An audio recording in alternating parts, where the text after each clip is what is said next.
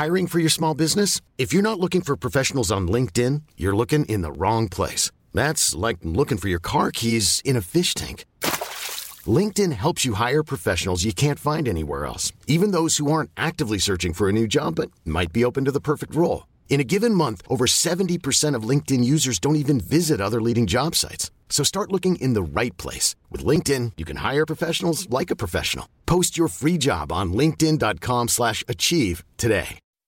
When you make decisions for your company, you look for the no-brainers. If you have a lot of mailing to do, stamps.com is the ultimate no-brainer. Use the stamps.com mobile app to mail everything you need to keep your business running with up to 89% off USPS and UPS. Make the same no-brainer decision as over 1 million other businesses with stamps.com. Use code program for a special offer. That's stamps.com, code program. Vous vous demandez à quoi ressemble la vie d'un critique de cinéma? Découvrez l'horrible vérité dans chaque épisode de la Réu d'écran large, avec les discussions, les débats et les engueulades de l'équipe. Bon, on va Réu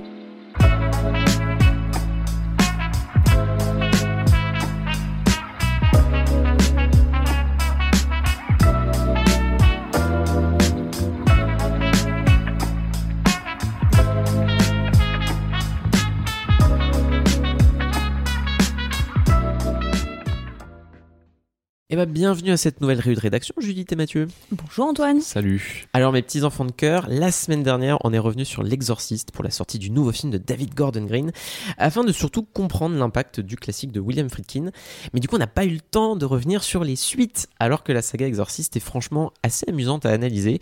Euh, parce que, ok, l'Exorciste Dévotion nous promet de rebooter l'univers en étant la suite directe du premier film, mais en fait, toutes les suites de l'Exorciste ont retcon plus ou moins les précédentes tentatives, et pas forcément parce qu'elles étaient pourries d'ailleurs.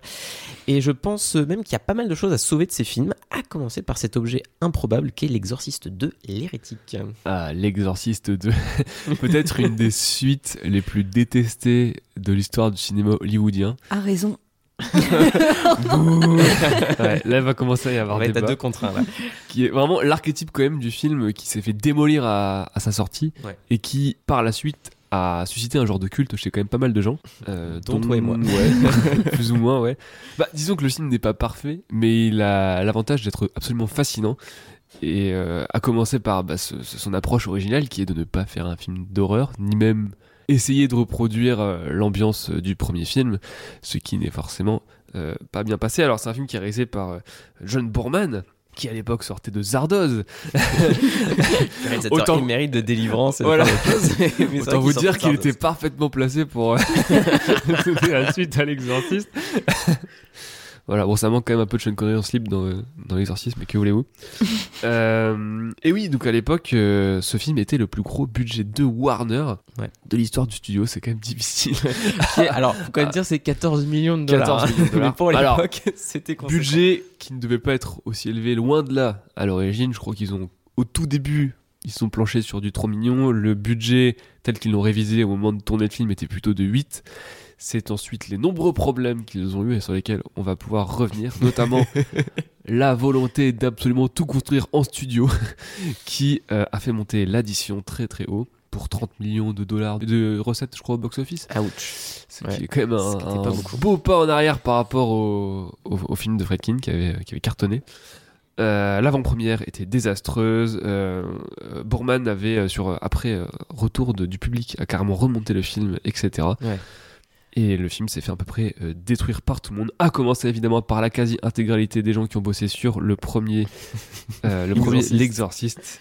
Euh, Blatty a dit qu'il s'est marré à la première. Oui, voilà. Et il y a, on va pouvoir les citer parce que c'est quand même très drôle, tous les commentaires de Fredkin, fidèle à lui-même en interview, qui n'a pas manqué de- d'allumer à peu près euh, le film et même les gens qui l'ont fait, en même- traitant notamment John Boorman d'abruti. Donc, euh, Ouais, voilà. c'est ça. Mais il a même raconté une histoire qui est assez amusante, mais qu'il a raconté des années après, euh, où soi-disant, il paraît qu'ils avaient fait une, euh, à l'époque des screen tests euh, du film avant, avant sa sortie. Et alors là, je sais pas à quel point il mitonne le truc ou il le fantasme, mais euh, il raconte que des exécutifs l'avaient, euh, enfin, étaient venus à une des previews euh, du film et qu'en fait les gens qui étaient là étaient tellement fans de l'exorciste que quand en fait euh, ils- ils- au bout d'une demi-heure de film ils étaient tellement en train de péter un câble qu'il y a un mec qui s'est levé dans la salle et qui aurait dit euh, il y a les responsables de cette merde qui sont dans la salle.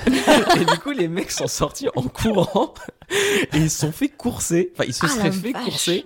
Et comme je crois ils avaient dit en fait ils avaient posé leur, leur voiture qui les- avec chauffeur qui les attendait ils leur avaient dit d'aller chercher à manger. Donc les voitures qui étaient censées les attendre étaient déjà parties plus loin et donc du coup ils ont re- ils ont ils ont couru dans la rue parce qu'ils se faisaient courser par les gens qui étaient visiblement super vénères que le film soit euh, aussi mauvais donc euh, voilà c'est ah, bon, après c'est les petites légendes Made in Friedkin donc je sais pas à quel point c'est à prendre au pied de la lettre mais euh, c'est c'est dire à quel point le, le film a été vraiment une enfin a reçu un bouche à oreille absolument désastreux à sa sortie Ouais. Et effectivement tu parlais de l'avant-première à New York ça a été mais à l'époque considéré comme euh, les gens qui y étaient étaient mais honteux. Enfin les, les exécutifs tout ça se sont dit on a une catastrophe entre les bras c'est c'est un calvaire euh, qu'est-ce qu'on va faire de ce truc? Oui, Fredkin qui en a rajouté une couche d'ailleurs dans le podcast euh, The Movies That Made Me, où il raconte donc la première fois qu'il a vu entre guillemets le film où ils l'ont invité dans les labos Technicolor à voir un des premiers cuts. Il dit qu'il a tenu à peu près 40 minutes et qu'il s'est barré. Et il dit dans le il qualifie le film euh, dans ce podcast de the worst piece of shit I have ever seen. Donc la pire merde qui m'a été donnée de voir. Voilà. Oui, juste euh, Linda Blair aussi, elle, euh, du coup, qui, qui a l'un des personnages principaux du film, euh, est, est revenue, mais en fait, elle dit que elle, elle a signé pour un scénario qui n'avait rien à voir, en fait, et qu'elle pensait pas du tout que le film ressemblerait à ça, et qu'en fait, au moment où elle le tournait, elle a compris ce qu'allait devenir le film, et qu'elle s'est dit, mais putain, merde, quoi. D- Déjà qu'elle avait refusé de remettre euh, tous les maquillages et Mm. euh, le, tout le délire qu'il y avait autour du premier pour pas revivre le, le calvaire que- qu'avait été son expérience au premier film, enfin le calvaire, l'expérience éprouvante qu'avait été le premier film, donc il y a eu une doublure, etc.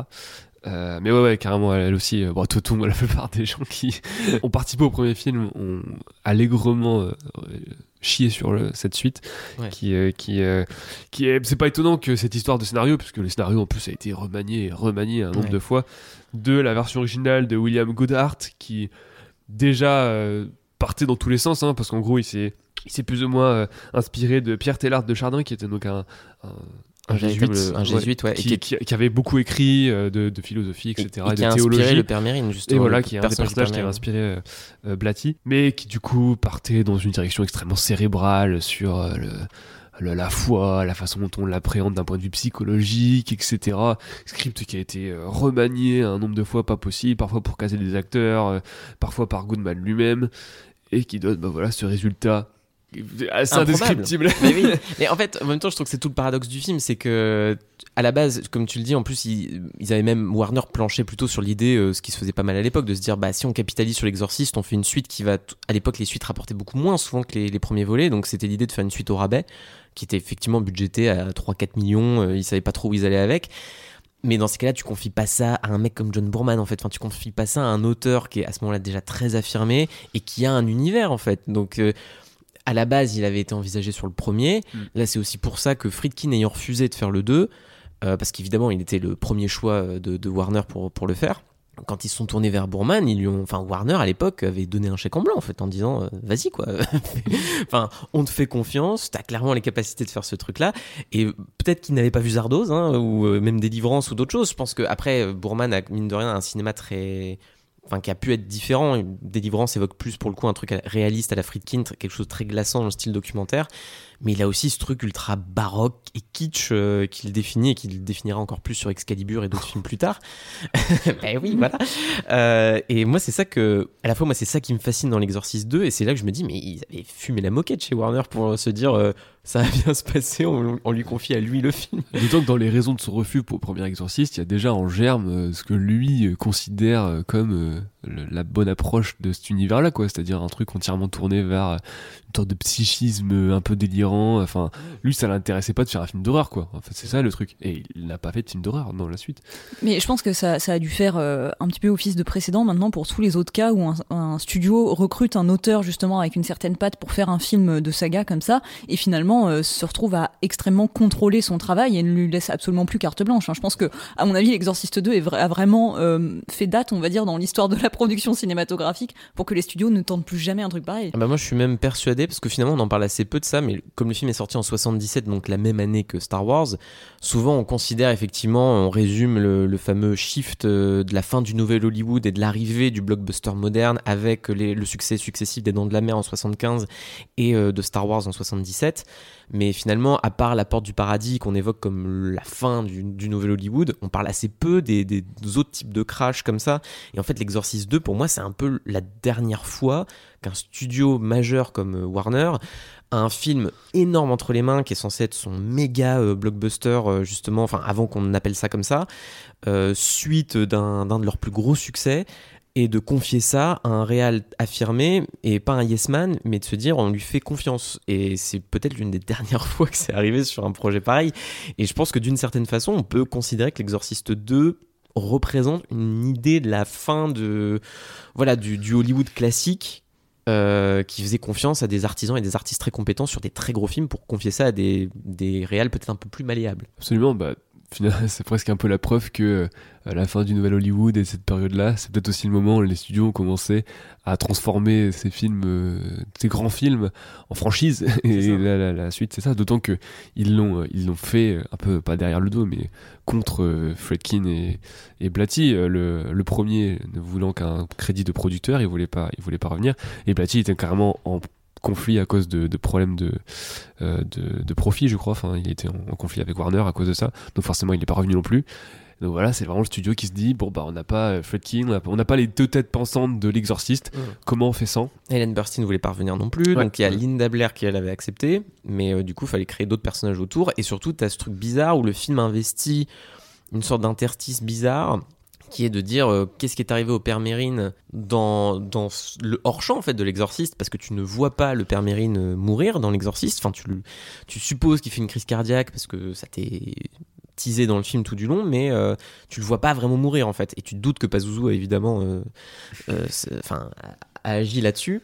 Et donc à la fois c'est un pur flashback sur qu'est-ce que qu'est-ce que faisait Mérine avant euh, avant le- l'exorciste et euh, qu'est-ce qui lui est arrivé pendant le pendant le film aussi. Oui, et du coup le film raconte euh, le- l'exorcisme psychanalytique en fait de Reagan qui aurait gardé un petit bout de Pazuzu dans une partie de son cerveau et qu'il s'agit d'hypnotiser pour pour Ça. débusquer. Et ce qui donne ce, paradoxe absolu qui pour moi fait vraiment l'intérêt en fait de ce film là, c'est que c'est un film qui parle de la qui, qui crée un paradoxe entre l'intérieur et le, le, le grandiloquent, c'est-à-dire que ça raconte euh, quelqu'un qui se fait psychanalyser, donc finalement la chose la plus simple possible, c'est une discussion dans un carcan complètement délirant. Mm. Et euh, c'est un peu, je pense, l'idée qu'a Bourman de ce que c'est que euh, les thématiques du mal, etc. C'est-à-dire une sorte de, de, de petit truc que tu as dans la conscience, mais qui peut tout faire dégénérer de façon explosive. Et le, le- le côté très baroque, en fait, du Ouais. film euh, joue vraiment pour cette, euh, cette interprétation. La photo étant d'ailleurs superbe, la musique étant Ouais. superbe aussi. Ouais, Ennio Morricone à la BO euh, quand même. Euh, mais en fait, ce décalage-là euh, est complètement euh, azimuté et forcément a perdu beaucoup de gens en cours de route. D'autant que justement, en voulant euh, garder ce côté euh, euh, minimaliste dans la façon de traiter bah, la possession en elle-même, euh, bah, le- même les gens vraiment possédés qu'on voit notamment au début n'ont pas de maquillage ni rien. Enfin, c'est vraiment hyper, euh, c'est dépouillé à l'os. Alors qu'en parallèle, euh, à la fin, il il balance une bombe nucléaire sur la, la chambre de Reagan euh, quasiment en temps réel et euh, c'est- c'est vrai ce que genre la fin est un peu très bizarre euh, qui est finalement un peu euh, l'étrangeté qu'il y a dans la carrière de Bourman que tu parlais tout à l'heure quoi ou comment tu passes de délivrance à Zardos bah Ouais. en fait cette- ce paradoxe là il est dans l'exorciste 2 et c'est ça qui fait que c'est Ouais, assez ouais. fascinant quoi Bah t'as même ce truc, moi ce que j'aime beaucoup, c'est que même stylistiquement, je trouve le film tellement différent de l'Exorciste, parce que pour moi, tu vois, je vois vraiment l'Exorciste comme un film sur euh, une question de débordement. Euh, tu vois qu'on évoquait euh, justement sur euh, dès l'intro en Irak avec en plus bon évidemment chez Reagan la transformation progressive et puis les fluides qui sortent cette idée vraiment que la maison et enfin que l'idée de la possession se répand de manière presque physique vraiment sur le film T'as vraiment cette idée du débordement dans l'image, alors que dans l'Exorciste 2, c'est un peu l'inverse. Tu pars d'un truc ultra intérieur, tellement intérieur que là aussi il est à déchiffrer. Et Bourman le gère, moi, d'une manière que je trouve assez géniale. On parlait de l'inquiétante étrangeté euh, la semaine dernière. Je trouve que c'est peut-être la seule suite de l'Exorciste qui arrive à capter cette idée vraiment du truc intangible qui est caché entre les images. Et lui, il le fait par un truc génial qui le caractérise lui en tant que cinéaste, c'est l'idée de la, superposition des couches autant de l'espace que du temps et euh, notamment dans cette scène pour moi qui est vraiment le centre du film, donc cette première scène d'hypnose pour essayer de comprendre parce que Reagan a refoulé complètement le souvenir en fait de, l'exorciste. Et, euh, et donc tu as cette, sa psy qui en fait voit les événements de l'exorciste et qui se fait elle-même attaquer par Pazuzu en fait. Jusqu'à ce truc où Pazuzu lui chope son cœur en surimpression et euh, arrête son cœur. Enfin il y a un truc moi la scène me terrorise parce qu'en plus moi tout ce qui est cardiaque ça me ah, ça me fait beaucoup de mal. Et là voir sa, la main de Pazuzu qui attrape le cœur de cette femme là en surimpression il y a ce truc que je trouve extrêmement puissant et j'aime beaucoup voilà cette manière qu'il a là pour le coup de te dire vraiment lie entre les images lie entre le temps lie entre l'espace et ça te donne cette idée assez vertigineuse que le que là encore le mal est répandu sur euh, sur une distance qui est tellement euh, impossible, c'est cosmique en fait. T'as vraiment cette sensation de, cosmique que t'as pas vraiment dans les autres euh, dans les autres suites. Salut, c'est l'équipe d'Écran Large qui interrompt le podcast d'Écran Large. Si vous l'aimez, ce podcast, vous pouvez nous aider à le pérenniser et à l'améliorer. On a plein d'idées et de sujets dont on aimerait parler, pourquoi pas avec des invités. Tout ça, ça réclame des ressources qui nous serviront à mieux nous organiser et à nous équiper. C'est pour cette raison qu'on a lancé une campagne de financement participatif sur Ulule. Pour nous soutenir, tapez Ulule écran large sur Google et participez à l'avenir de ce podcast. T'as li- t'as l'idée un peu de, de, de fléau, quoi, de plague, tu sais, dans Ouais, le sens ça. biblique, avec les nuées de sauterelles qui représentent un mal euh, euh, apocalyptique. Enfin, c'est vraiment quasiment un film pré-apocalyptique, quoi, euh, qui est évidemment aux antipodes de ce que Fredkin voulait raconter dans sa petite sphère intime. qui, parce que dans le making-of, Fredkin loue le script de Blatty en disant que l'intérêt étant que on, démarre dans de grands espaces qui sont justement qui baignent justement dans une ambiance très apocalyptique avec ce, le, coucher de soleil rougeoyant etc pour terminer un climax dans une chambre d'enfants minuscule où là se joue la, vraie bataille contre le mal. Et le film de, de Bourman en fait il fait l'inverse il, il explose tout quoi Eh, mais alors moi je trouve que ça a l'air euh, passionnant ce que vous dites là, les thématiques, euh, la manière dont c'est mis en scène et tout. Mais Vraiment, c'est pas le film que j'ai vu. Pourtant j'étais plutôt, au départ j'étais plutôt séduite parce que euh, Bourman, moi, il, en fait ce qui me fascine chez lui, c'est qu'avec Excalibur, quand j'étais petite, il a réussi à me terrifier avec des images qui étaient pas horrifiques, tu vois, mais vraiment avec une atmosphère euh, tellement bizarre. Enfin, genre, en tout cas, ce film me fascinait autant qu'il m'effrayait. Et du coup, là, au début, je me disais, bon, ça commence de manière un peu chelou, ça a l'air mi, mi fauché, mi surréaliste, mi je sais pas trop quoi, avec euh, Richard Burton qui s'est un peu perdu. Et, euh, et au départ, je me disais, oh vas-y, je reconnais quelque chose d'Excalibur, euh, let's go, euh, franchement, ça va me faire trop peur, ça va être trop bien et tout. Puis après, non, après, quand t'arrives sur les images de sauterelles euh, imprimées sur des fonds qui Ouais. défilent, là, on se croirait. Oui. Mais on dirait la Mais scène, si. on se croirait dans le dune de Lynch avec le vaisseau maquette qui survole une sorte de. Oh, de ça c'est vraiment méchant Non, mais ça. La vue ouais. subjective de sauterelle, mais enfin, ou la vue, non, t'as plutôt la vue subjective du démon et du coup la, la caméra qui est accrochée à des, à des pseudo sauterelles. Mais moi, ça c'est, je me dis, mais voilà, là je vois Bourman, là ça me plaît, il se passe un truc. Non, puis alors Reagan qui se fait psychanalyser à l'aide d'une machine. euh, vraiment que tout cabinet de psychiatre possède, je suppose, qui, euh, à l'aide de quelques petites lumières, permet à la personne d'en face de lire dans l'esprit de la personne. Enfin, bon, admettons. Euh, voilà, c'est un peu bon, c'est c'est un petit peu ridicule. Enfin, je sais pas, moi j'ai quand même du mal à rentrer dedans. Puis après, il y a cette scène du balcon. On se croirait un peu dans un clip MTV du début des années 2000 quand même. la Oh lumière non. Rougeoyante, les bonne colombes, référence. CGI, les colombes CGI qui s'envolent et tout. Enfin, je, il y a des colombes dans, dans cette scène, je me rappelle plus, je crois. Ouais, il y a un, alors ouais. pas en CG, je pense à l'époque, mais euh, pas, ouais. ouais, ouais. Mais euh, bon, je sais pas. hommage à John Woo comme ça mais moi, c'est, tu vois, typiquement, tu parles du balcon. Moi, c'est un truc qui me, cette façon qu'il a de te prendre des images qui sembleraient normales et d'y caler tellement ce truc qui, voilà, est au bord du surréaliste parce que, bah, aller sur ce balcon de d'immenses buildings new-yorkais. Et soudainement, t'as as cette barrière et ce truc improbable que n'importe quel architecte digne de ce nom n'aurait jamais posé. Il manque un pan de barrière. Mais juste ça, tu vois, déjà ça te crée un, sentiment de malaise parce que tu as cette idée de l'ouverture vers le dehors et puis elle évidemment qui s'en approche. Mais je trouve que dans la, la simplicité de l'image, mal- malgré le côté très explicite que ça moi ça me provoque, euh, d'un point de vue purement architectural, je me dis putain, il y a une gêne que ça me crée que je trouve assez, assez démente. une gêne architecturale Voilà, j'invente des termes euh, d'analyse. Non, mais je suis d'accord, je trouve que le film est euh, bancal, je trouve, mais il, il y a des, il y a quand même des visions euh, assez fascinantes dedans. Justement, la, la scène de, les scènes de psychanalyse sont certes, enfin c'est n'importe quoi, mais visuellement, euh, ça claque. et Il y a vraiment un truc euh, euh, mystique, quoi. C'est, ça, ça t'emporte. Enfin, moi, je trouve. Mais en fait, euh, je trouve que ce film, il est tellement euh, baroque et il va tellement à fond dans le n'importe quoi que c'est très personnel euh, ton approche. Tu vois ce que je veux dire? Mm. C'est pas comme Frétine où en vrai que tu sois sensible ou pas euh, à la question de la religion, etc. C'est difficile quand même de pas reconnaître la méticulosité Mhm. de la mise en scène, euh, des idées, et surtout de la façon dont il construit et appuie un récit qui se construit vraiment euh, dans le temps, etc. Alors que chez Bourman, c'est un peu on lâche tout et on voit ce qui, on voit ce qui marche. tu sais, c'est vraiment, c'est, c'est- Est-ce que les pattes collent au mur Ouais, c'est ça, voilà. c'est- C'était tu balances ta crêpe en l'air, t'attends qu'elle fasse 4 tours et si elle retourne sur sa, sur sa la poêle, ça marche bien quoi. Mais, euh, mais mine de rien, c'est euh, c'est une qualité pour une suite, je trouve, tu vois. Il, il y allait à fond et on peut pas lui reprocher de pas avoir euh, fait son truc. Ouais, mais alors justement, pourquoi est-ce qu'il a pas davantage fait son truc à la fin Où je trouve qu'en fait, l'exorcisme, c'est vraiment une redite en plus vulgaire et en plus gros sabot de Ouais. l'exorcisme du premier. Où là, euh, tout à coup, comme Regan, elle est grande, on peut, euh, la- lui faire jouer vraiment la séductrice plus, euh, plus frontale, on va dire. Mais du coup, ça n'a pas du tout le malaise que ça a quand c'est à l'époque d'une petite fille qui dit des choses crues. Là, elle dit des choses moins crues et en plus, c'est une femme qui est plus facilement sexualisable. Et pff, tout ça pour en plus, voilà, finir sur cette espèce d'effondrement de la maison où là, je trouve que bah, on est un peu dans le fan service, mais d'une vulgarité euh, un peu dingue, quoi. Mais ça, je pense, c'est un peu le, la malédiction des suites de l'exorciste qui essaie Ouais. tellement de se raccrocher au premier d'une manière ou d'une autre que. Ah bah, avec toujours euh, Warner derrière qui fait Ah, Tu voudrais pas nous mettre un petit exorciste euh, d'exorciste, s'il te plaît Et à chaque fois, c'est souvent là que ça pêche le plus. Je suis assez d'accord pour dire de toute façon que je, suis un peu moins convaincu par le dernier tiers du film, mais. euh, Je, suis d'accord sur la scène de l'exorcisme, mais moi la scène où il oblitère euh, la, chambre de Reagan, comme si en fait la, manière dont il avait tout détruit dans le premier, il pousse le truc euh, au max, et il pousse les potards de la destruction de Pazuzu. Je trouve ça assez amusant et c'est presque une sorte de provocation en fait à l'approche de Frétine qui moi me me fait un peu rire, j'avoue. Et en plus, je trouve ça techniquement euh, relativement abouti.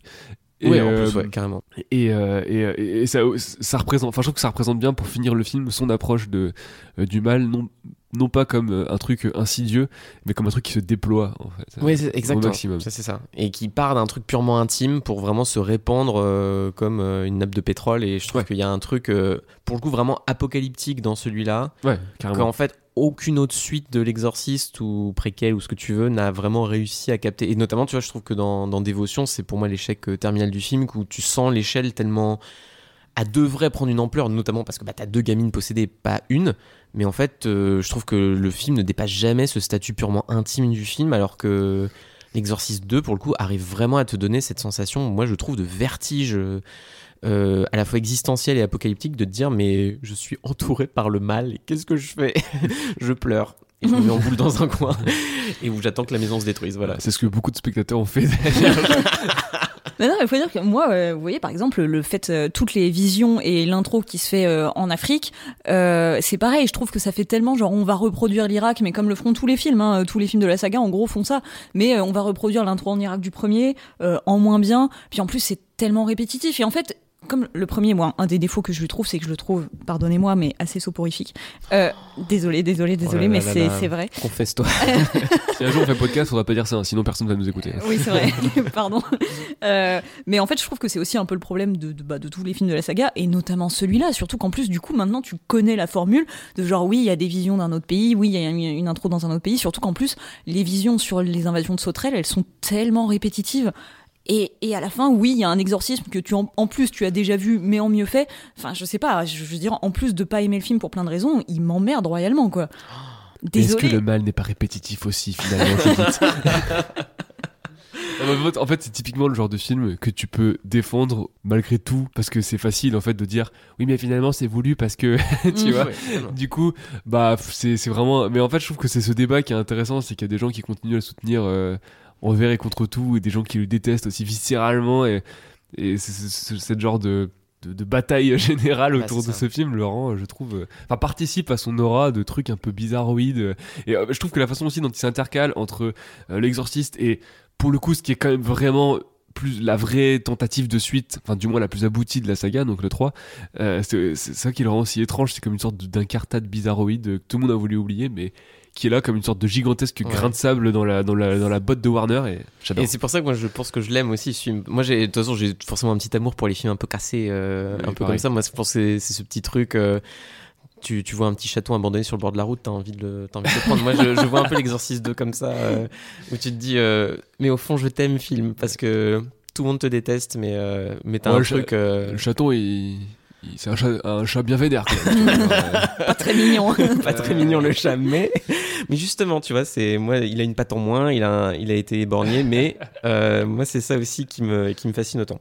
Mais tu parlais de l'Exorciste 3, donc je, je pense que c'est une bonne façon de, de passer à l'Exorciste 3, qui effectivement fait peut-être moins débat, et c'est peut-être d'ailleurs ça qui est assez amusant pour le coup, c'est un film qui a pas tant plus que ça à sa sortie, l'Exorciste 3, euh, la suite, comme c'est appelé en français d'ailleurs, Euh, la suite, la vraie, euh, mais qui pourtant maintenant est un peu considéré par beaucoup de gens comme peut-être la meilleure suite et surtout comme la, enfin, le vrai légataire de, de William Friedkin. Bah, en tout cas, moi, je considère effectivement que c'est la meilleure suite. Et alors, Friedkin aussi devait au départ le réaliser. Pour le coup, il a fini par se retirer du projet parce qu'il il il partageait pas les idées de Blatty finalement sur tous les aspects. Et ça, c'est un film aussi qui a vu le jour parce que c'est William Blatty, encore une fois, donc l'auteur du roman original, qui est monté au créneau pour faire euh, adapter encore un de ses romans. Et d'ailleurs, en fait, il avait commencé par écrire un scénario. Et en fait, comme personne n'en voulait, euh, il en a d'abord écrit un roman qui est devenu un best-seller. Et là, on dit, ok, d'accord, tu peux en faire un scénario. Il s'appelle Légion du coup. Voilà, qui, donc le roman au départ s'appelait Légion et donc maintenant je crois qu'il est publié sous le titre L'esprit du mal, enfin en tout cas en français. Euh, on en revient encore à le du mal dans tous les titres. C'est Oui, bien incroyable. Et, euh, et donc euh, bah, euh, Blatty a essayé de trouver différents réalisateurs. Donc voilà, il y a eu la piste Friedkin qui finalement euh, n'a pas abouti, mais il a aussi essayé de draguer Carpenter euh, pour qu'il fasse le film. Ça aurait été pas mal en vrai. Ce Oh qui aurait été pas mal. Mais d'ailleurs, Carpenter a été intéressé. Hein, et en fait, ils se sont rencontrés, ils ont eu de longues discussions. Et en fait, Carpenter, c'est lui qui raconte ça dit qu'en fait, il voyait bien que Blatty avait une idée très précise de ce qu'il voulait faire, qui n'était pas forcément ce que lui avait envie de faire. Il avait envie de, pour le coup, de, pareil, de, de, partir dans des, des élucubrations peut-être un peu plus étranges. Euh, voilà, peut-être à la Bourman, je ne sais pas. Mais bref, en tout cas, il a senti qu'il ferait pas le film dont Blatty avait envie et qu'il aurait pas la liberté dont il voudrait, que- enfin, dont il avait besoin. Donc, il a fini par abandonner aussi, même si voilà, le, sans animosité, hein, le projet lui plaisait, mais. Euh, euh, on, est, ju- on est un peu avant l'ordre de la folie où là il a un peu lâché les chiens aussi à sa manière donc peut-être que ça ressemble plus, plus à ça. Puis il sortait à ce moment-là euh, le Prince des Ténèbres et, et, euh, c'est marrant parce qu'en voyant l'Exorciste 3, je me suis dit tiens, il y a un peu de Prince des Ténèbres euh, Ouais, dans l'Exorciste 3, dans le côté très réduit de l'échelle et, et en même temps dans la structure de là aussi l'horreur est un peu dehors mais tu l'aperçois pas vraiment et je trouve qu'il y a, il y a c'est, enfin c'est marrant pour le coup qu'il soit allé vers Carpenter parce qu'il y a quand même un, pour le coup une vraie, un vrai lien de parenté entre les Même, deux films. même euh. dans l'ambiance visuelle etc. Ouais, voilà, euh, on retrouve beaucoup de ça ouais. Et alors, euh, le film a, a eu du mal à se faire produire, en fait, justement parce que Blatty, au bout d'un moment, ne trouvant pas euh, le réalisateur idéal pour le projet, a décidé tout simplement de le réaliser lui-même. Ce qui est, voilà. Alors, il avait déjà fait un petit film avant, et d'ailleurs, il en a pas refait après, mais je dois dire que l'Exorciste 3 a quand même, une- enfin, est quand même vachement maîtrisé en termes de mise en scène et Carrément. Bien joué pour quelqu'un dont c'était pas forcément le médium principal au départ. Mais toujours est-il que, bah, forcément, les studios ont du mal à faire confiance à un projet euh, auquel est déjà attaché un réalisateur sans expérience ou quasiment sans expérience, même si c'est l'auteur du film. Mais au bout d'un moment, malgré tout, il y a quand même euh, deux boîtes de prod qui sont intéressées, donc Morgan Creek et Carol Co. Elles veulent toutes les deux faire le film. Euh, et Blatty, qui a quand même un gros pouvoir de décision, euh, choisit Morgan Creek parce que euh, Carol Co a suggéré l'idée euh, de faire un film autour d'une Reagan adulte euh, qui donnait naissance à euh, des jumeaux possédés. Donc là, là il s'est dit oh bah non, je vais partir avec les autres. Ah bah, encore une fois, quelle inventivité de- du côté de dévotion du coup. Vraiment, euh, waouh. Donc là, on voit bien à quel point c'était parti pour s'éloigner euh, terriblement de l'œuvre de Blatty et de ce qu'il qu'il voulait mettre dedans. Donc on se retrouve avec ce film, euh, euh, donc l'exorciste la suite, où en fait le- le- l'inspecteur Kinderman revient, euh, cette fois-ci sous les traits de George C. Scott, puisque l'interprète original, le nom m'échappe, est mort. J'ai plus non plus, mais oui, il était décédé. Il était déjà assez vieux dans l'Exorciste 1, donc forcément Voilà. compliqué. Donc cet, enquêteur se retrouve en fait à, à, étudier les meurtres de The Gemini Killer, un tueur en série qui est en fait mort il y a des années, mais qui manifestement continue à signer des crimes. Et euh, tout ça euh, va l'amener à rencontrer en fait euh, le patient d'un asile psychiatrique qui est bah, finalement le sosie du père Carras, qui est mort dans le premier film et que l'enquêteur connaissait justement, donc il ne comprend pas pourquoi il se retrouve face au père Carras. Et bah, finalement, ce père Carras semble être animé par l'esprit de quelqu'un d'autre, joué par Brad Dourif. Mais en, en sachant que c'est déjà un peu bizarre là aussi, parce que à moins que tu aies revu l'Exorciste juste avant, c'est. Enfin, pour le coup, en ayant vu l'Exorciste 3, euh, la première fois, je m'étais fait un petit récap avant, parce que faut quand même se souvenir qu'effectivement, donc le Kinderman est un personnage assez secondaire dans l'Exorciste 1, et surtout. À la fin de l'Exorciste 1, il devient pote du coup avec euh, l'ami de Caras, euh, donc le père euh, d'ailleurs. Et en fait, ils deviennent amis à la toute fin du, du premier film, quand Reagan part avec sa mère. Et en fait, c'est ça qui devient la base du récit, c'est qu'ils sont devenus potes et que tous Mm. les ans ils se retrouvent, ils vont au ciné ensemble et puis ils parlent, ils parlent théologie euh, autour d'un café. Et c'est là la base de ce scénario-là. Mais c'est vrai que je me dis, même pour l'époque, me... qui avait vraiment très envie de, enfin, de voir ça et, et se souvenait de ces personnages-là et que ça faisait la base d'une suite, c'était un peu ténu comme, euh, comme concept quand même. Oui, parce que ouais, Kinderman, euh, mais de même, d'ailleurs, il me semble que dans le film, Kinderman dit qu'il avait une bonne relation avec Caras, euh, que voilà, il lui a proposé un date que Caras a refusé, Oui, un date au cinéma. Il a proposé un thé. Donc c'était très ténu aussi. Euh, voilà, bah écoutez, moi je trouve que c'est vraiment un film réussi. Donc encore une fois, dans, dans la mesure du fait que c'est pas une saga qui me parle énormément et que je trouve que comme les autres, bah il est un tout petit peu soporifique aussi. Mais comme je le disais, là où je trouve qu'il réussit son coup, c'est que bah encore une fois, il fait tout sauf un film d'exorcisme euh, parce que c'est euh, encore une fois, bah, finalement une enquête policière quasiment plus euh, à la Zodiac un petit peu. Ouais. Euh, Ouais, voilà où c'est passionnant en fait d'avoir cette espèce de de, bah, de pitch de départ de bah il y a des meurtres qui sont commis et signés par un, un tueur en série mais dont on sait qu'il est mort il y a des années quoi. Donc euh, donc je trouve ça vachement cool. Et en plus le- le- l'écriture du personnage principal donc Kinderman qui est très très en retrait dans le premier film euh, là surtout avec l'interprétation de George C. Scott en fait qui est un personnage hyper bah mi tête à claque, mi fun, mi je sais pas quoi, Ouais. mais qui en tout cas qui est vraiment euh, tout en nuances, on va dire, enfin même quand il tape du poing sur la table. Donc c'est ça a vraiment quelque chose de rafraîchissant qui est plutôt chouette. Et, euh, et Jason Miller, euh, bah même s'il a un personnage qui est assez, euh, bah, bah, il joue le type possédé, hein, plus ou moins, qui est caricatural et tout. Et je trouve ça peut-être un petit peu dommage qu'ils aient quand même ramené son personnage alors que j'aimais bien sa fin dans le premier. Malgré tout, bah sa performance, elle est toujours excellente. Et puis bah celle de Brad Dourif euh, qui est complètement azimutée. Euh. t'as- Brad Dourif, acteur Toujours le meilleur. voir partout, mais qui n'est nulle part malheureusement. Oui, non, je te suis totalement. Je trouve que j'ai même été très surpris en le découvrant, l'Exorcist 3, parce que c'était le moment où, comme j'avais en plus cet amour pour l'Exorcist 2, je me disais, est-ce que vraiment le 3 est si intéressant que ça, ou est-ce que c'était pas aussi, comme voilà, Blatty et Friedkin avaient chié sur le 2, une façon de se dire, euh, je reprends possession de mon œuvre et euh, je fais peut-être un truc plus fidèle, mais est-ce que ça va vraiment être bien? Et en fait, j'ai été effectivement très surpris par non seulement la, la maîtrise de la mise en scène que je trouve très intéressante, et qui trouve pour moi comme pivot cette idée très belle. Donc, quand Kinderman va euh, voir pour la première fois le fameux Jimmy, Jimmy Night Killer euh, dans sa cellule et que t'as les deux, euh, la lumière qui se projette sur eux alors qu'ils sont dans l'obscurité et que tu as du coup ce shift de visage progressif entre Brad Dourif et Jason Miller pour bien montrer la possession. Et tu sais pas trop d'ailleurs, t'as cette ambiguïté. Qu'est-ce que le personnage en face voit? Par rapport à nous spectateurs, il y a un truc que je trouve assez beau là-dedans. Et ça fait aussi que là, pour moi, le film se distingue des autres suites de l'Exorciste, parce que du coup, son jeu sur l'horreur et surtout sur comment le, mal agit sur l'environnement, mais créer du coup de raccord en raccord euh, un jeu un peu de cette différence. Donc tu as un truc qui était pas là sur le plan d'avant, des trucs qui apparaissent, une statue qui euh, est un peu normale et qui d'un coup a un sourire euh, absolument monstrueux sur le plan d'après. Enfin, il y a un truc dans le jeu du cut que je trouve très intelligent de la part du film et qui pour le coup moi me file pas mal les chocottes. Bah puis je trouve que c'est pareil dans le milieu, euh, enfin en tout cas dans les, bâtiments officiels, institutionnels, que ce soit du coup les hôpitaux ou le commissariat, c'est pareil, on retrouve cette espèce d'atmosphère froide avec une lumière très naturelle qui... Comment dire, on a, on, où tu peines à imaginer qu'il y ait du fantastique qui vienne s'insérer et qu'en fait c'est ça qui est effrayant. Je pense notamment à, à la scène de la découverte du corps, enfin quand la police entoure euh, le, le, le corps dans la, chambre d'hôpital, euh, le corps est sous un drap là et en fait t'as as cette espèce de vue euh, où la caméra est vraiment en plongée, en tout cas sur cette pièce qui est très froide, très blanche, où en fait on n'insiste pas du tout sur la présence d'éléments horrifiques, sur la présence du corps. Il y a cette espèce de d'insert sur la peluche, sur la fenêtre, la, peluche de Manchot, et franchement j'y suis très sensible parce que j'ai la même. Euh, mais c'est pour ça tu l'aimes à ce point. bah Sophie. oui, s'il y a mon doudou. mais euh, mais où du coup là on retrouve vraiment, je trouve un petit peu ce qui faisait la sève du premier film et que je trouve on ne retrouve plus, enfin pas dans les autres suites. Et donc, je- enfin je trouve ça hyper euh, euh, fort en fait d'avoir réussi à reproduire une sorte de style sans non plus copier, tu vois, copier euh, et, éhontément et réussir à retrouver bah ouais la substance du premier film. Et en fait, moi je trouve que le 3, bah il est pas aussi bien que le premier, mais il est pas si loin quoi. Ouais, non, je suis assez d'accord. Bah non, mais je suis d'accord avec tout ce que vous dites. Euh, film assez fascinant. Euh, je trouve que, euh, peut-être contrairement à toi, Judith, je trouve que le, le fait de reprendre la suite des aventures, on va dire entre guillemets, de Père Carras. Justement après ce grand mystère qu'on a soulevé euh, la semaine dernière sur euh, vraiment son suicide, qu'est-ce que ça représente pour la, la religion quoi? T'es possédé d'un côté, donc tu fais un acte héroïque. Tu sauves une gamine que t'as jamais vraiment croisée parce que tout ce qu'il a croisé c'est le diable. Mm. Enfin pas Zouzou.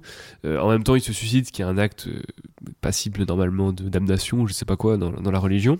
Et qu'est-ce qu'il devient? Et La réponse à cette question pourrait difficilement être plus intéressante que dans le 3 en fait. Oui. Où vraiment, il, euh, ouais, le, le mystère qui est autour de ce tueur et euh, la possession, etc. Et j'a- j'aime particulièrement les scènes de dialogue entre, euh, entre, le, entre Kinderman et, et, et le Jiminy Killer, enfin Carras du coup, dans les, sa cellule là, qui sont superbes. Mm. Enfin, c'est, je trouve ça assez étonnant en fait que Warner, euh, bon certes ils ont imposé l'exorcisme final, bien évidemment, parce qu'il faut un exorcisme dans le film d'exorcisme, Alors c'est pas dans Légion, euh, dans le bouquin à la base. mais euh, je trouve ça assez étonnant que Warner lui ait laissé euh, l'autorisation en fait de d'articuler les grands moments forts de son film autour de longues discussions dans une cellule, enfin, mine Ouais, de rien, Totalement. qui sont assez glaçantes et euh, ça doit beaucoup à l'interprétation donc de Miller et de Brad Dourif qui est vraiment parfait. Euh, non non vraiment j'ai- j'aime beaucoup, euh, je le revois sans déplaisir. Il y a, il y a vraiment un mystère dedans euh, qui est qui est assez intact. Mm. Bah, D'autant que tu parles de ça, mais il y a même une frustration parce que les meurtres au départ, il te les montrera jamais vraiment. T'as vraiment ce côté, le personnage va Ouais. comprendre qu'il va mourir, mais les, les meurtres du Gemini Killer sont jamais vraiment montrés. Et tu vois parfois, tu as et en fait des fois même ça suffit l'idée euh, du de ce corps vidé de tout son sang avec les petits pots euh, Mm. mis à côté du cadavre et en fait tu verras jamais le cadavre mais tu, tu supposes que ça n'a pas dû être euh, une Mm. partie de plaisir et, et ça suffit en fait je trouve à créer un truc surtout dans effectivement comme tu le disais ce contexte extrêmement froid et clinique euh, de l'hôpital psychiatrique euh, avec pour le coup assez littéralement ce blanc qui contraste avec le rouge y compris quand t'as ce prêtre qui euh, voit sa croix pleurer euh, du Ouais. sang. Je trouve qu'il y, a y un truc très fort dans l'image euh, que le film arrive à construire. D'ailleurs, en le revoyant récemment, alors que j'avais détesté la dernière partie la première fois que je l'ai vu, le- la scène de l'exorcisme final, certes, elle est rajoutée, elle a rien à faire là, et bon, elle est un peu bancale, mais l'approche qu'il a choisie est une des plus intelligentes, je trouve, pour essayer de reproduire, entre guillemets, le petit miracle de l'exorcisme dans une mini capsule comme ils ont tous essayé de le faire. C'est-à-dire que c'est un truc beaucoup plus physique. Euh, enfin, c'est pas du tout la même mécanique en fait que il y a dans des le. apparitions de serpents et du feu Ouais, ouais, non, mais, non, mais en vrai, il a quand même, en sachant très bien qu'il avait pas le loisir d'étaler le, le processus sur deux heures comme l'avait Fredkin, il, il, se, il, se il condense tout ça sur quelques minutes et euh, il les rend hyper intenses. Et en fait, ça contraste complètement avec le reste du film qui est hyper posé, etc. Et, et qui, je trouve, distille une, une vraie peur. Et euh, il y a Millions of people have lost weight with personalized plans from Noom, like Evan, who can't stand salads and still lost 50 pounds. Salads, generally, for most people, are the easy button, right? For me, that wasn't an option. I never really was a salad guy. That's just not who I am. But Noom worked for me. Get your personalized plan today at Noom.com. Real Noom user compensated to provide their story. In four weeks, the typical Noom user can expect to lose one to two pounds per week. Individual results may vary.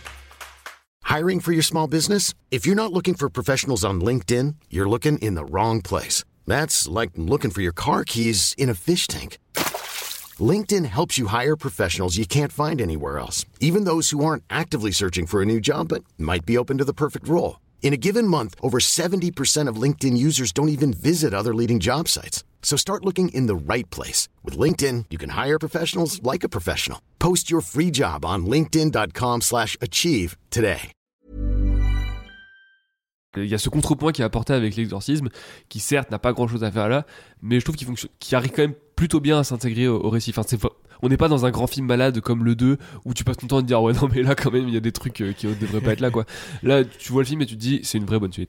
Et euh, juste pour revenir un instant, du coup, le- l'acteur qui jouait euh, Kinderman dans le premier film, c'était Lee Jacob, et donc qui était mort euh, en 1976. Et de même que euh, le, le William O'Malley, O'Malley, qui jouait le père d'ailleurs, est remplacé par Ed Flanders, du coup, qui n'est pas le voisin d'Homer Simpson, mais presque. Pardon, j'avais très envie de le dire. non mais on a bien compris que t'avais envie Mais- d'en arriver à cette punchline Et, et par contre, avant qu'on on élabore un peu sur, justement sur cette scène d'exorcisme et euh, du coup les, les galères de tournage qui ont fait que, que ça a été un peu rentré au chausse-pied dans le récit, j'ai lu que euh, Friedkin, euh, l'une des raisons aussi pour lesquelles il n'avait pas voulu faire ce film, c'est parce que il avait pas envie de retravailler avec Jason Miller. Mais j'ai pas réussi à trouver d'autres Ah pas si j'ai lu un truc similaire, euh, mais pareil j'ai pas, Ah ouais, bon, pas sait creusé plus que ça donc je sais pas, mais ouais il me semblait que que euh, ils avaient pas la même vision vraiment de la chose. euh. Après, j'ai envie de dire plus généralement, avec qui Friedkin ne s'est pas brouillé dans Oui, sa c'est carrière, vrai, ça. Même Peter Blatty, hein, justement, ce qu'on disait la semaine dernière sur la fameuse scène qu'il a enlevée, euh, Friedkin dit Il m'a pu parler pendant quelques années après ça.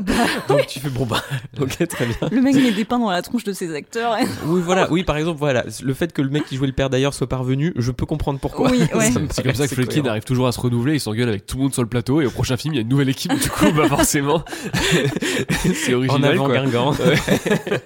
Et donc, Yes. effectivement, euh, du coup, euh, à la, à la Projo Test, euh, évidemment que Morgan Creek a dit, comme le dirait Mathieu, effectivement, vous ne mettriez pas un petit exorcisme dans votre film d'exorcisme.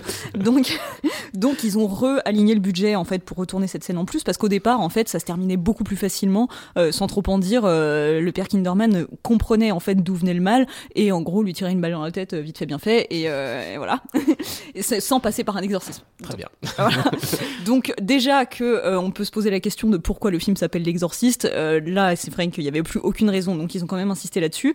Moi, je trouve effectivement, malgré quelques les quelques défauts que ça peut avoir, cette manière de forcer une scène dans le récit, je trouve que ça s'en sort pas si mal finalement. Euh, et, euh, et au moment de la sortie, en fait, ce qui est, un peu rigolo, c'est que bah, du coup, le film n'a pas énormément bien marché. Ça n'a pas été euh, un four total comme le deuxième, mais ça n'a pas été génial non plus. En fait, ce qui est intéressant, c'est que le producteur Carter DeHaven et Blatty n'avaient pas envie que justement le film s'appelle L'Exorciste. Parce que ils se disaient, en fait, après le 2, ça va nous couler le film, parce que tout le monde garde un souvenir atroce. La mauvaise réputation du 2 surpasse la bonne réputation du ça. premier. oui, complètement. Et, et du coup, ils se sont dit, en fait, c'est vraiment un mauvais calcul. Et en fait, euh, au bout d'un moment, bah, la- les, les distributeurs n'en avaient rien à faire. Ils ont sorti le film sous le titre euh, L'Exorciste 3. Et, euh, et au bout de quelques semaines, quand le film commence à se casser un petit peu la gueule au box-office, ils ont dit, mais vous allez pas le croire, en fait, c'est parce que bah, c'est à cause de L'Exorciste 2. Ils se sont dit, mais putain, on l'avait dit D'où le fait qu'en France, c'est l'exorciste, la suite. Voilà. Techniquement, il n'y a pas le 3 dans le titre français. hein. C'était histoire de dire euh, non, non, non. C'est vrai. Après, vraiment, après, je pense euh, pas qu'on puisse dire non plus que le 2 était un four total. Enfin, il a quand même euh, doublé son budget, ce qui certes a dû leur faire perdre un peu d'argent, mais c'est pas. Enfin, je, je pense pas qu'il se soit vautré totalement non plus, quoi. Tu vois. Oui, donc, euh, mais après, t'es tellement loin des 233 du mais premier film que, bon, que ça pour dû être quand même. une euh, désauce absolue. ah oui, oui, oui. Et alors, même si elle n'est pas dans le film, Linda Blair aussi avait quelque chose à dire là-dessus, parce que elle, au même moment, elle était dans la parodie L'Exorciste Repossessed. Ah Mais si, si, qui est sorti en France euh, sous une, un, titre des As, genre y a-t-il un exorcisme pour sauver le monde, je crois. Voilà, donc euh, su- superbe. Et, et donc en fait, euh, l'Exorciste 3 est sorti un mois avant, et en fait ils ont avancé, enfin selon ce qu'elle dit, ils auraient avancé la sortie du coup de l'Exorciste 3 parce qu'ils savaient que la parodie arrivait, donc avec Linda Blair et euh, Leslie Nelson, euh, Nelson, et ils se sont dit mais en fait on va jamais survivre à ça. Donc du coup, voilà, ils ont un peu et avancé l'Exorciste 3 et a priori peut-être repoussé un peu la, la parodie aussi pour pas que ça se télescope. Mais euh, voilà, Linda Blair a été chez les concurrents parodiques à ce moment-là. Mais on parlait de. Il y a une scène, je pense, sur laquelle il faut qu'on revienne, sur l'Exorciste 3, parce que c'est quand même le truc que tout le monde a un peu retenu du film, et qui en fait aussi, d'ailleurs, peut-être ce, ce petit objet de culte. Une. Il y a un rythme assez lancinant dans le film qui, pour le coup, je trouve, respecte pas mal l'esprit de Friedkin tout en étant un film de, bah, voilà, de, de, de meurtre euh, plus répété. Donc, qui, a- est, qui est cohérente avec la vitesse de déplacement de Kinderman dans le film. Voilà. Mais qui du coup fait qu'il y a quand même une tension un peu plus importante, je dirais, dans d'un point de vue du mouvement par rapport à l'exorciste original. Mais t'as une scène du coup qui moi me terrorise et je pense qu'il y a pas mal terrorisé les gens à l'époque. Où t'as ce plan séquence, enfin qui est juste coupé par un insert à un moment donné euh, sur ce couloir d'hôpital psychiatrique la nuit, avec où tu suis une infirmière et tu suis juste cette infirmière euh, avec euh, cette petite tenue rouge, là, son petit pull rouge, qui déambule le soir et t'entends juste du bruit. Et la scène est absolument fantastique parce que non seulement t'as toute l'idée de la longueur avec toutes les portes, donc tu ne sais jamais où la menace peut tomber. Et ce qui est absolument fantastique, c'est comment Peter Blatty gère euh, la montée et descente de tension permanente, où tu sais jamais quand le truc peut tomber. Surtout que elle attend à l'entrée, elle surveille donc si les patients ont besoin d'elle. Et t'as, comme à ce moment-là il y a déjà eu plusieurs meurtres, t'as un flic qui traîne dans le coin. Sauf qu'en fait, le flic va et revient, s'en va chercher un verre d'eau. Donc tu te dis, là, s'il y a un truc qui doit arriver, c'est maintenant. Le mec revient, donc tu, tu te dis, bon, en fait, ça va. Enfin, le, le film gère, mais pendant facile quoi, je sais pas, plus, enfin, plus de 5 minutes euh, ce- cette tension-là, surtout qu'il te fait un faux jumpscare à un moment donné où Ouais. elle entend un bruit, mais en fait c'est juste de, de l'eau gazeuse euh, dans un verre et puis ça réveille euh, un des patients, donc tu sais pas ce qui se passe. En revoyant, il a été re-efficace sur moi ce jumpscare parce qu'il y a vraiment le truc du elle se pense pour prendre le verre et c'est de là que le mec surgit. Donc Ouais. vraiment c'est parfait quoi. Et le sound design est hyper hyper vénère. J'ai rarement vu un jumpscare aussi violent dans un film des années 90 euh, que celui-ci quoi. Et du coup, et je trouve le film magistral parce que du coup, évidemment, la, conclusion, c'est que t'as ce plan de loin, elle est au fond du couloir. Et soudainement, elle a ouvert une porte où elle a semblé entendre un bruit. Il y a de la lumière bleue qui émane de là et qui a été utilisée depuis le début du film pour bien te faire comprendre que le mal ve- venait de par là. Elle referme la porte, elle reprend le couloir et soudainement, zoom rapide et elle est suivie par euh, une ombre blanche avec des grosses cisailles qui passent juste dans son dos au moment où elle traverse le couloir une dernière fois. Et là, c'est fini quoi. Et ça suffit. Et vraiment, le truc, cette image euh, qui est devenue même un, gif assez connu, euh, tu peux trouver facilement la scène sur internet, mais juste ce zoom rapide avec cette ombre qui passe.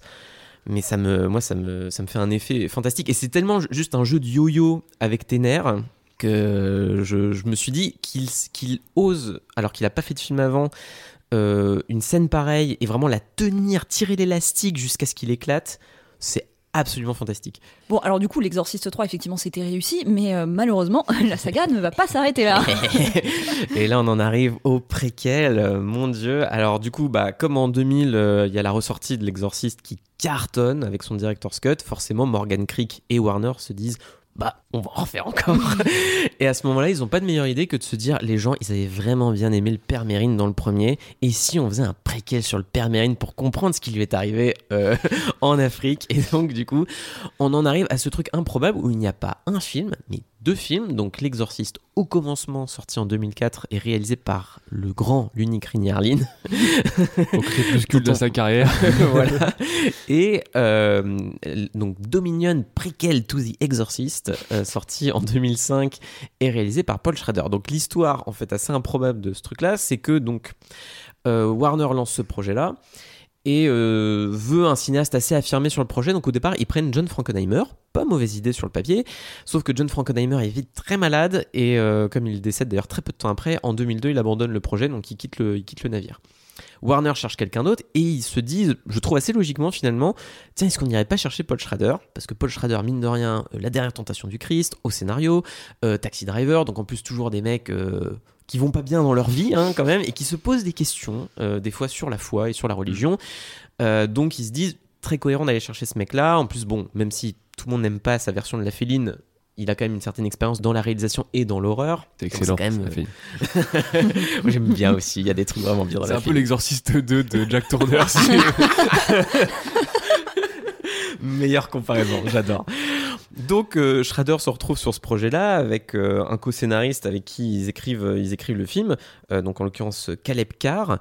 Et alors, mais c'est là que bon, c'est l'époque aussi hein, où personne ne check ce qu'ils font en fait. Donc on les laisse faire leur truc. euh, donc ils, imaginent cette idée du père Mérine qui en fait euh, découvre Pazuzu dans une espèce d'église enfouie au tréfonds de l'Afrique euh, en 1949, donc juste après les événements de la Seconde Guerre mondiale, quand lui a vécu un vrai trauma à cause des nazis qui ont assassiné des gens devant lui et l'ont obligé à prendre des décisions. qui est-ce qu'on assassine Ou sinon on assassine tout le monde. Enfin la, scène est assez horrible pour le coup.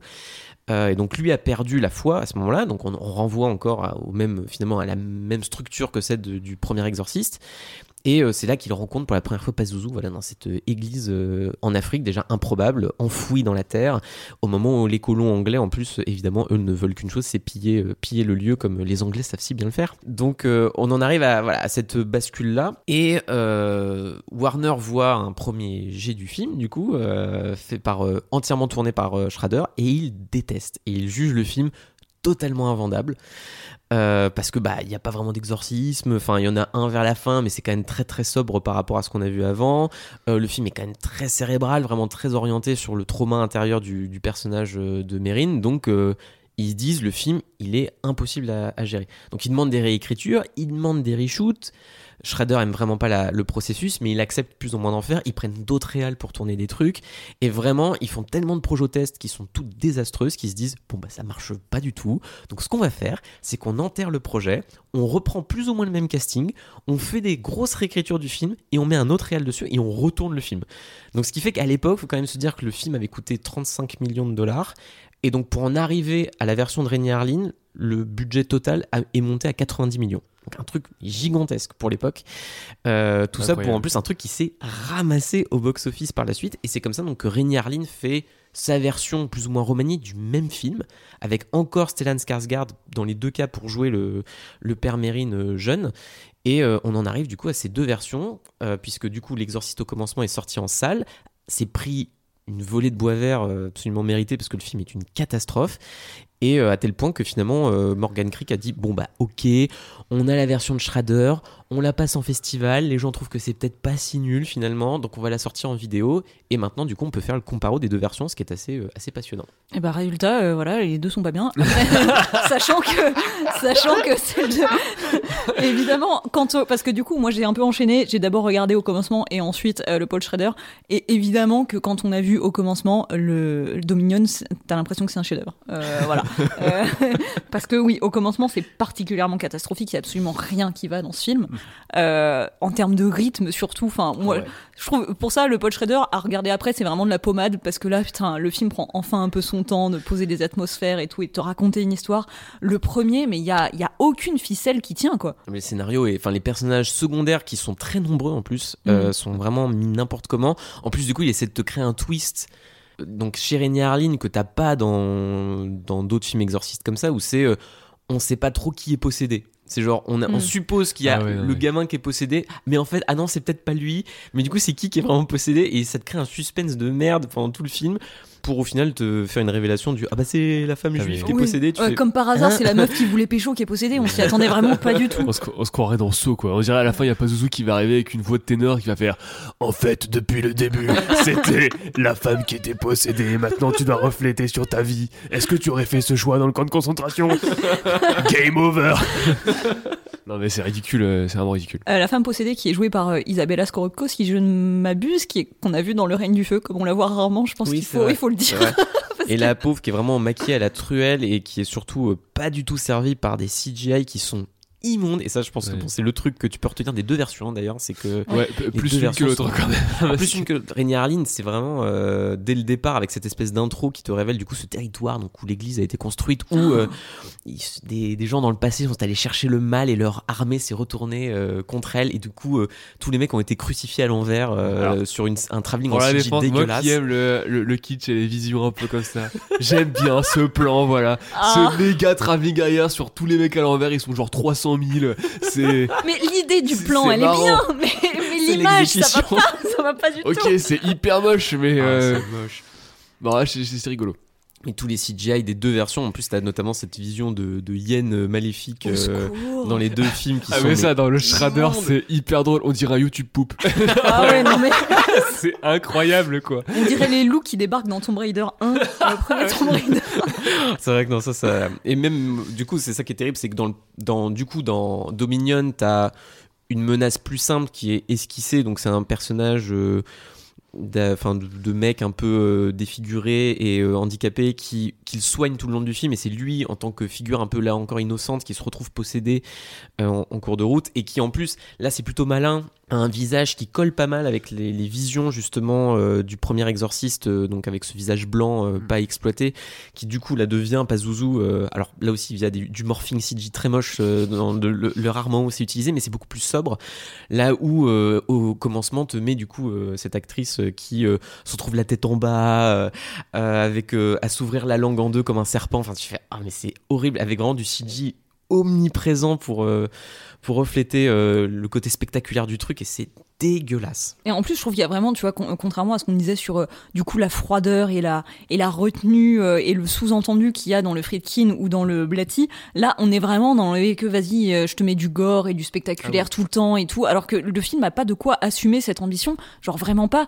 Et du coup, là, on perd, il y a une perte totale de sens, d'intention, de filiation de la saga, et on se retrouve avec cette espèce de non-sens dégueu, cette espèce de bouillie générale là, et euh, même euh, à se demander comment comment Shredder a réussi à faire un peu mieux derrière avec ce, ce type de matériaux quoi. En fait, le truc, c'est que de base, l'idée est nulle. Qu'il Oui. l'aurait filé à n'importe qui, il l'aurait filé à Francis Ford Coppola au sommet de sa carrière, il aurait fait un film de merde. Enfin, c'est pas possible. J'ai un peu Vraiment. envie de voir ce film. Oui, non, mais tu vois, tu vois ce que je veux dire, c'est- l'idée de base est vraiment complètement pétée pour toutes les raisons qu'on a énoncées euh, la semaine dernière sur ce qui fait de la scène d'intro de l'exorciste une bonne scène. En fait, c'est justement qu'il y a rien dans, la, Mm. dans le. Ouais. Si tu lui ajoutes euh, quelque chose derrière, et bah tout cet effet de sidération et de peur, il ne fonctionne pas.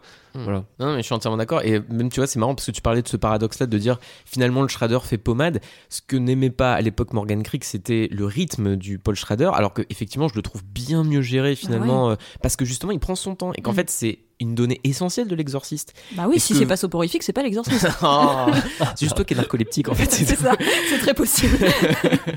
Mais et l'un des reproches qu'il faisait effectivement, c'était l'absence de gore dans, dans la version de Schrader qu'ils ont effectivement.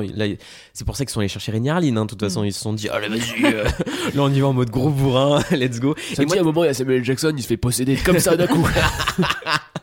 Et c'est pour ça que t'as des, t'as une séquence que moi je sauve dans le Régnier Harlin euh, où t'as ce personnage de militaire anglais qui, euh, enfin, qui lui aussi de vrille petit à petit. Et euh, t'as une image qui est peu exploitée chez Schrader où ce mec-là collectionne des papillons euh, Mm. euh, dans, dans sa tente, euh, tout ça. Et dans la version de Schrader, juste tu le retrouves mort, ce mec-là. Enfin, il se tire une balle dans la tête et c'est très froid, mais euh, t'as un truc assez saisissant, mais ça s'arrête là. Alors que du coup, là, tu vois vraiment vriller dans la version Régnier Harlin où euh, il entend, il voit les papillons bouger, et Mm. puis en fait, il en a un dans sa bouche, et du coup, il se cale le flingue dans la bouche et il se tire une balle. Et là, je trouve que c'est peut-être un des rares moments où le côté gore euh, du film euh, te saisit un peu, mais après, le reste, c'est tellement gratuit le reste Mm. du temps. euh, notamment le mec qui va voir en tôle qui se suicide devant lui, tu te dis, mais ça n'a. en plus, il y, a- y un nombre de coups de feu dans la tête des gens dans ce film. Non, mais c'est vrai. Le nombre de gens qui se font exploser la, la boule, c'est Ah, mais c'est assez terrible. Et moi, tu vois, il y a vraiment un truc que je trouve assez puant dans la version de Rainier C'est que t'as tout ce truc euh, structuré autour du trauma du, père Mérine. euh, et qui du coup se, ressort avec ce, personnage de médecin euh, dont il tombe un peu plus ou moins amoureux et qui elle a été dans les camps et qui est rescapé des camps.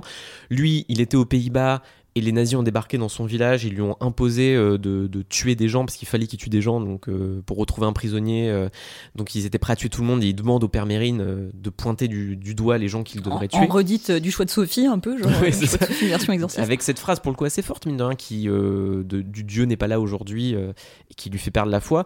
Mais ce qui est très bien chez Schrader, c'est que bah, il te le met en scène d'intro, c'est le début du film. Voilà, on te pose le trauma du personnage et c'est assez glacial comme scène. Et du coup, quand plus tard Mérine a des espèces de cauchemars, euh, bah toi t'as ce point de vue-là et du coup il se permet Schrader des visions un peu plus oniriques, des, des trucs un peu spé à ce moment-là qui renvoient aussi euh, à l'exorciste original.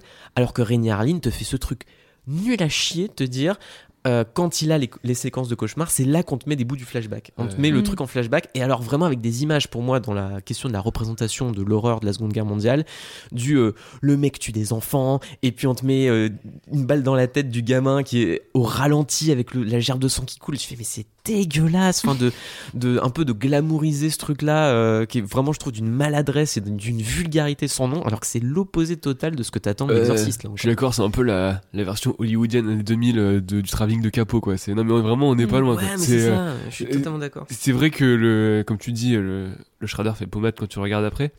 Et je, je pense que sa plus grande idée au film de Shredder, et ce qui le rend fondamentalement meilleur, au-delà du rythme, etc., c'est le, ouais, cette scène d'intro qui est vraiment prise comme telle, et surtout dans son intégralité. On a le temps de ressentir le paradoxe qu'il anime et tout, et de faire de ce, traumatisme qui est le traumatisme d'un choix de religion qui rejoint un peu ce qu'on avait dit. C'est une des rares fois ils rejoignent vraiment le premier exorciste du t'es un prêtre, qu'est-ce que tu fais de ta foi si jamais t'es dans une situation inextricable par rapport au code de la religion en fait, euh, qui est l'idée pas inintéressante. Ouais. Et Schrader a l'intelligence de partir de ça pour construire sa narration, Mm. là où Arline en fait un élément de caractérisation du personnage. Et c'est là que c'est, ça devient catastrophique, parce que du coup, les, comme tu dis, les événements de la Seconde Guerre mondiale deviennent euh, ouais, un trait de caractère quoi. Et, Ouais, euh, alors que c'était vraiment, je trouve, la grande force de l'exorciste 1 de dire est-ce que le nihilisme qui anime une société peut justement avoir un impact sur Ouais. la façon qu'on a de percevoir la religion ou la foi en général comment ça désacralise, voire les, ça les vide de leur sens ces symboles-là en fait. Et c'était la question de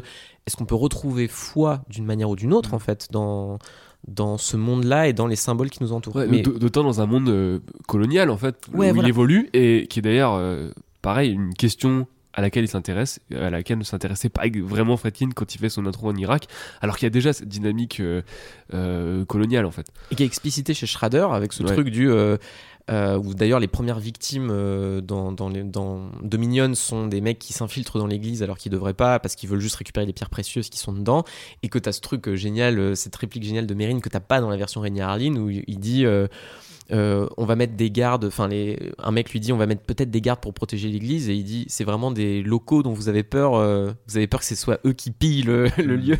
Et je trouve la, la réplique pas mal. Mais pour rebondir sur ce que tu disais, moi il y a ce truc qui me dérange profondément dans le film, mais quelles que soient ses versions en fait, c'est cette idée qu'effectivement le trait de caractère majeur de Mérine c'est ce trauma qui fait qu'il a cette crise de foi, mais en fait dans l'Exorciste 1 T'as ce truc très flou que Friedkin exploite de euh, tu comprends pourquoi il y a, y a cette crise euh, du, père Carras par rapport à sa relation à sa mère, par rapport à, à sa manière aussi de le représenter physiquement, tu vois, avec sa force physique, euh, sa manière de faire de la boxe, de ce combat. Tu sens qu'il y a vraiment un dilemme qui, qui ressort aussi par les séquences plus oniriques que le film évoque à ce moment-là. Alors que moi, pour moi, l'exorciste au commencement fait un truc très bateau de scénario qui est ce code de scénario dont je ne sais plus qui est l'auteur, mais qui est ce mensonge auquel le personnage croit. Cette idée que un personnage doit avoir une sorte de, de mantra euh, dans sa vie, qui en fait est le truc qui le retient dans le scénario, et quand il va réussir à s'en libérer, c'est ça qui va lui permettre d'évoluer. Très souvent, bah, tu vois, euh, Frodon, euh, Luke Skywalker, ce que tu veux, c'est des personnages qui estiment ne pas être les héros de leur univers, justement, qui estiment être euh, les, petites personnes. Tu vois, Frodon estime ne pas pouvoir être le porteur de l'anneau et il découvre que bah si, il peut l'être en fait.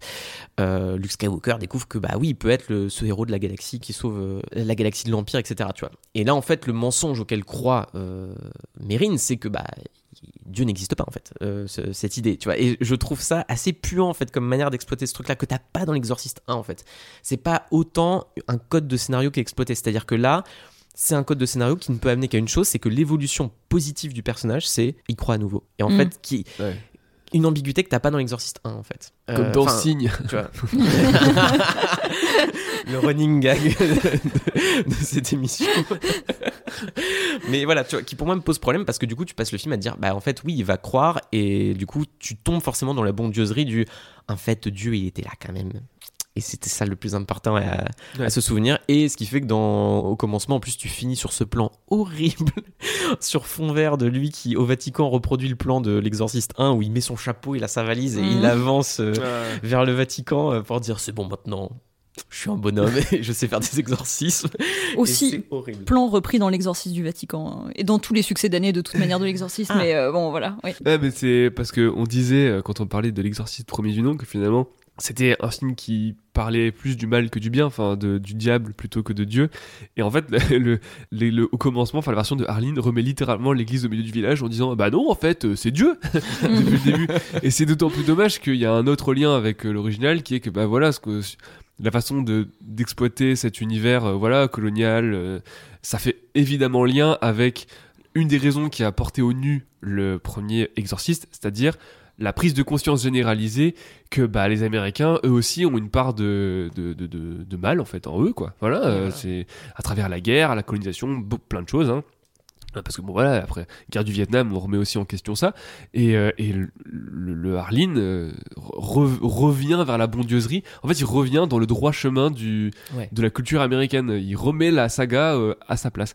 Voilà, un peu, un peu comme l'avait fait, bon, dans une mesure encore plus extrême euh, pour moi, euh, le massacre à la tronçonneuse de Legacy Call aussi là de Netflix, Mm. qui disait euh, ouais non mais Toby Hopper c'est sympa ton truc, mais en fait quand même tu trouves pas que les gosses ils sont un peu woke, tu vois, genre c'est un, peu ça, tu vois, Bon, ah, ah, de façon moins, euh, moins, moins débile et moins bourrin, mais il y a un peu cette idée là où Schrader, je trouve. euh, reste dans ce carcan-là, mais en fait il en sort jamais, ce qui rend le film un peu chiant aussi quoi. Ouais, non, oui, il faut être très honnête. hein, Le film de Schrader est déjà très perfectible et Ouais. euh, en fait, t'as envie de le défendre un tout petit peu parce qu'il a ce côté film maudit qui a vou- voulu être enterré par le studio. et Arrête de vouloir car- adopter des chatons, Antoine.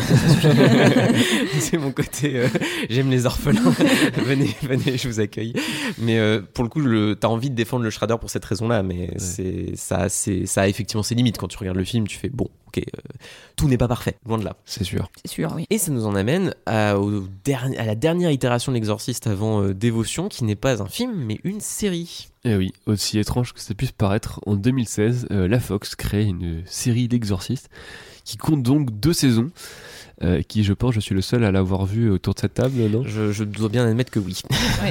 Euh, et qui a eu, mine de rien, un très bon succès d'estime, au moins, euh, et qui est, comment dire En fait, euh, déjà, c'est c'est une série qui est, qui est, qui est créée, enfin, qui est écrite de toutes pièces, qui est la création de Jeremy Slater, donc scénariste qui, euh, à l'époque, avait bossé sur euh, des trucs euh, à peu près défendables et des trucs pas trop défendables, genre Fantastic Four, euh, leur, le remake, enfin, la Ah. version de. voilà, Le Josh Trank. de Josh Trank, ouais. Ah merde. Donc c'est assez étonnant quand même que ce mec-là aille voir la Fox pour l'adaptation en série d'un des trucs les plus respectés de l'histoire du cinéma d'horreur. Mais c'est passé et la série a eu un relatif succès d'estime pour la simple et bonne raison que c'est selon moi une version pulp de l'exorciste. C'est-à-dire que tu commences la série et tu te dis ah c'est cool, il y a quelques visions d'horreur cool, etc. Machin. Arrive la moitié de la première saison. Et là, il y a un twist assez tiré par les cheveux, on va dire, et ça part un peu à volo. Dans le sens euh, théorie du complot de le Vatican infesté par des gens possédés qui veulent dominer le monde. Enfin, ça part vraiment loin. Les, les exorcismes en question, ça, de- enfin, il y a une scène où euh, euh, le, et en fait, ils sont dans l'eau, dans une dans un fleuve en fait, la personne est possédée et il y a un prêtre, qui est d'ailleurs euh, plus un prêtre à ce moment-là, mais c'est une, autre histoire, qui la tient sous l'eau et en fait il bénit l'eau du, du, ri- du rivage quoi, tu sais, le- la, la- la mer. et du coup il y a une genre d'onde de choc en CGI. Oh non et alors bon c'est un peu c'est un peu c'est un peu bon ça part un peu ça va dans tous les sens alors que à chaque début d'épisode il a écrit euh, inspired by euh, William Peter Blatty euh, bon de très loin quoi. Mais d'un autre côté c'est le fait d'assumer justement d'aller aussi loin dans le pulp et de faire des épisodes finalement très divertissants les uns après les autres qui fait que bah, tu t'ennuies pas quoi. Franchement tu regardes un épisode et tu fais je veux savoir ce qui va se passer après. Parce qu'ils arrivent vraiment en fait à prendre ce truc qui paraît être complètement unique en soi l'exorciste et à réfléchir à des trucs autour justement en se disant on va pas prendre le truc au sérieux etc alors ils reprennent euh, la, la mécanique de c'est un duo avec un prêtre euh, un peu euh, qui a pas l'habitude et qui, doute un peu parce que il a une relation avec une femme qu'il n'arrive pas à, un peu comme dans Fleabag tu sais c'est un peu le même prêtre. et d'un autre côté il Ah, y là, a je suis vendu. le prêtre expérimenté qui est vraiment la version euh, badass euh, euh, du, du qui, qui est très bien interprétée d'ailleurs la version un peu badass de l'exorciste qui s'en fout de tout et qui se fait excommunier parce qu'il a il a menacé un autre prêtre euh, qui euh, qui voyait d'un mauvais œil qui s'isole tout seul avec un gosse pour euh, le- l'exorciser bref ça part dans tous les sens, mais les exorcistes sont assez spectaculaires. T'as l'idée assez amusante de quand les gens sont exorcisés, il y a une deuxième pupille qui vient se greffer en dessous de la leur. Voilà. Attends, quand ils sont maudits ou quand ils Quand sont ils euh, quand ils sont pardon euh, Possédés. Ah oui, Ouais. d'accord, ok. Bon, en fait, il y a différents niveaux de possession. euh, ils expliquent que t'as la possession que tu vois dans les films, où, euh, qui, qui est la, la personne qui euh, progressivement le mal en entre en elle. Ceinture blanche, oui. Voilà. voilà. Et après, t'as la ceinture noire qu'ils appellent, je crois, l'assimilation ou un truc comme ça. Et c'est en gros, c'est euh, l'invasion des profanateurs de sépulture, quoi. T'es, euh, t'es, t'es le diable, mais personne ne le voit euh, à part. euh, Ah, ah oui, ça arrive à dissimuler. Ouais, ouais, euh, c'est. Vraiment, il y a un côté, il y a, il y a un complot satanique. Enfin, ça va, ça va. oui, vraiment. très paranoïaque. euh, Ouais, ouais. Et, euh, mais euh, il y a aussi quelques bonnes idées. Par exemple, il y a une scène dans la fin de la saison 2 où on voit un exorcisme du point de vue, entre guillemets, de l'exorcisé. C'est-à-dire que les, le démon lui montre les deux personnages de prêtres comme des genres de monstres, en fait. Et il se met à sa place du mec dans le lit qui se fait... euh, bon, c'est encore une fois, c'est ça part dans tous les sens. Mais c'est Ah, des idées un peu délirantes comme Ouais. ça, mais un peu amusantes aussi.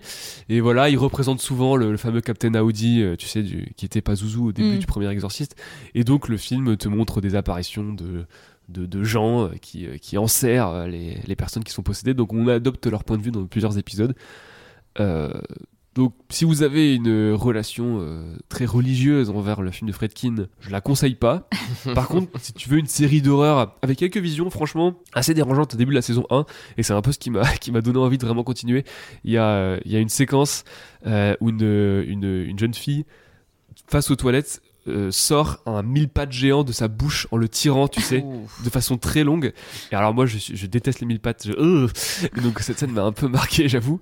Euh, bon, les CGI sont perfectibles forcément pour une série Mais ils sont en mieux que ceux de 2016. Dominion. Ils sont ça va. évidemment mieux que. Tout va bien. Même Spawn, hein, c'est mieux que Dominion en termes d'effets spéciaux. Bon, j'exagère, mais mais ouais, ouais, euh, mais ouais, si t'aimes le, le côté un peu euh, rigolo qu'il y a derrière, et euh, c'est divertissant. Il y a que deux saisons, donc ça se bouffe plutôt bien. Et les, les, les comédiens sont particulièrement impliqués, ce qui rend le truc assez cool. Et oui, dans la saison 1, il y a Gina Davis. Ah. Dans un rôle central au fameux twist euh, dont je parlais, que je ne vais pas révéler évidemment, mais ça devient vite savoureux. Ok. Hmm, Bah, moi, je suis assez vendu là, du coup. Bon, en tout cas, je, je crois qu'on a fait le tour. euh, et c'est trop bien qu'on ait pu parler de toutes les suites de l'exorciste parce qu'il y a quand même comme quoi des choses assez passionnantes à dire et je pense que ça ferait euh, un super classement et de super articles pour revenir sur tous les films notamment sur les, les productions chaotiques qu'elles ont plus ou moins toutes eues Et puis il y en a bientôt d'autres. Non, me dis pas ça. Je vais, je vais me mettre en boule dans un coin euh, après ça. Euh, mais je me dis surtout que ça ferait évidemment un super sujet de podcast le jour où Écran Large se décidera d'en faire un. Et si un jour on fait ce podcast, c'est ce qu'il faudra vraiment, vraiment qu'on fasse, on, on en parlera à la direction. Il faudra rappeler aux auditeurs de s'abonner, de le partager, de mettre 5 étoiles sur le rapide et de mettre un commentaire. Et on pourra au passage remercier les gens de nous soutenir parce que c'est ça le plus important. Oui.